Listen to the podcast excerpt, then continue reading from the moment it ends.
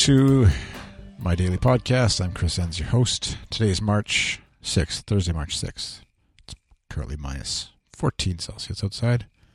Feels like minus 21. I'm recording this at 9 o'clock at night, so uh, a little bit. I don't know if it's different vibe. I forget when I've recorded the other shows. Feel um, maybe more tired. Long day, kids. Long day of podcasting and uh, other businessy stuff. Had a fun episode of the intellectual radio program earlier today with just with Adam Clark. Tim Tim Smith is away on holidays, and so he wasn't there. So we had a good chat about talking House of Cards season two, second series, however you want to call it, and uh, and also just business models of Netflix and going to rent movies and blockbuster video and that kind of stuff. So you can check that out, ssktn.com slash terp slash 25, T-I-R-P slash 25. If you're interested, you can find this show at podcast.ca slash 9, pdcst.9.ca slash 9. And, uh, yeah, I, I, I don't think I've said this officially on the show before, on this show, but I've, uh, over the last while, like I've obviously I'm doing podcasting. I like podcasting. I wouldn't be doing it if I didn't. It's a hobby, so I could stop if I didn't like it sort of goes without saying that I like it, but um, yeah, over the last few weeks and maybe month, maybe ever since we started building goodstuff.fm, I've just really realized how much I really love doing this. And I don't know, um, yeah, whatever the metric for you know success and whether I should keep doing. It, that's the part I struggle with. Is um, if only 10 people listen to an episode or 100 people or whatever the number is that you're concerned with if the audience isn't growing and all that kind of stuff that's the both the interesting and the sucky part of doing this kind of stuff online is you get very immediate feedback as to how many folks are actually paying attention to what you do. Um, but uh, yeah whether there's the kind of success that i think there should be or not is kind of by the wayside at this point and just realizing how much i love doing this. So thank you for listening uh, whoever you are wherever you are. I think that uh, yeah, it's just it's something I really enjoy doing. I especially the the Terp show that I do, the intellectual radio program. That one's just a lot of fun. Have a good having a good chat with a couple friends, and uh, but even all the other stuff that I've been doing with podcasting. This show is growing into its own kind of fun little venture. It's not so terrifying now. The thought of just sitting down and uh, talking into a microphone and coming up with stuff to say. Um, and uh, it's getting me excited again about doing some of the screencast stuff I I've done in the past, tutorials and training videos, and helping people learn about technology, and then also uh, getting back into my Minecraft series. This is uh, a series that I'm doing uh, where you record yourself playing the game and put it out on YouTube, and there's about 200 folks who subscribe to that Minecraft channel. I don't know why exactly. It's I mean I, I understand why people watch the videos and all that kind of stuff online. I'm not mocking that idea. I've done it, and uh, but the fact that they're subscribing to me, I haven't put out a video in a month and a half, and there's been about 25 new subscribers in that that time, and uh, yeah, it's just interesting, interesting stuff.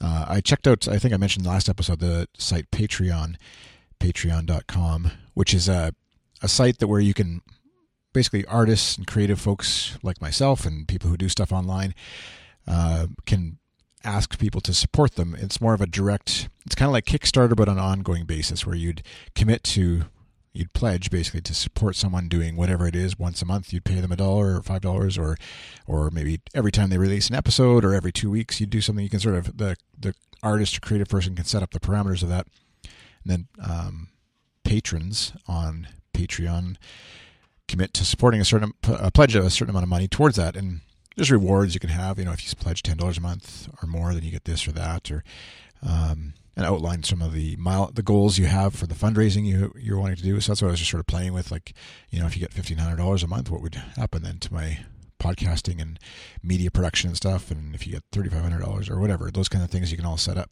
set up on there as well as like I said the rewards. Um, and it's a really really neat service really well done platform and um, just trying to sort of debate or think i could just put the page out there. I mean it's it's accessible right now if you find it but um, i won't link to it yet because it's just not i'm not sure yet what i want to do with it. Um, and whether it's this the way that i want to approach this kind of supporting my myself in this area and support, uh, asking people to support me in this area, as well as you know obviously supporting my family and things like that, and and what that means and how that would look.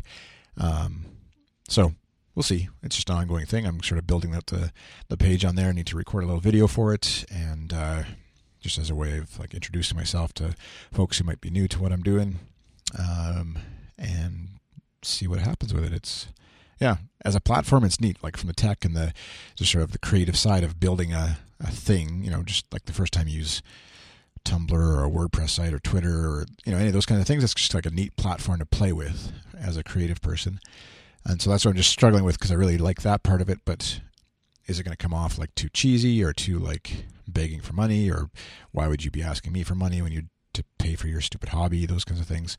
Um, because in my world that I like blogs I read and podcasts I listen to, it's very common and very familiar. But in my quote unquote real life world, um, regular friends and family, completely foreign. That like, yeah, just I mean, what I'm doing is foreign, obviously in podcasting, but um, that that idea of like that someone out there would want to listen to something you're doing first of all, and that they would then also give you money. It would just be like crazy talk because why would you ever do that?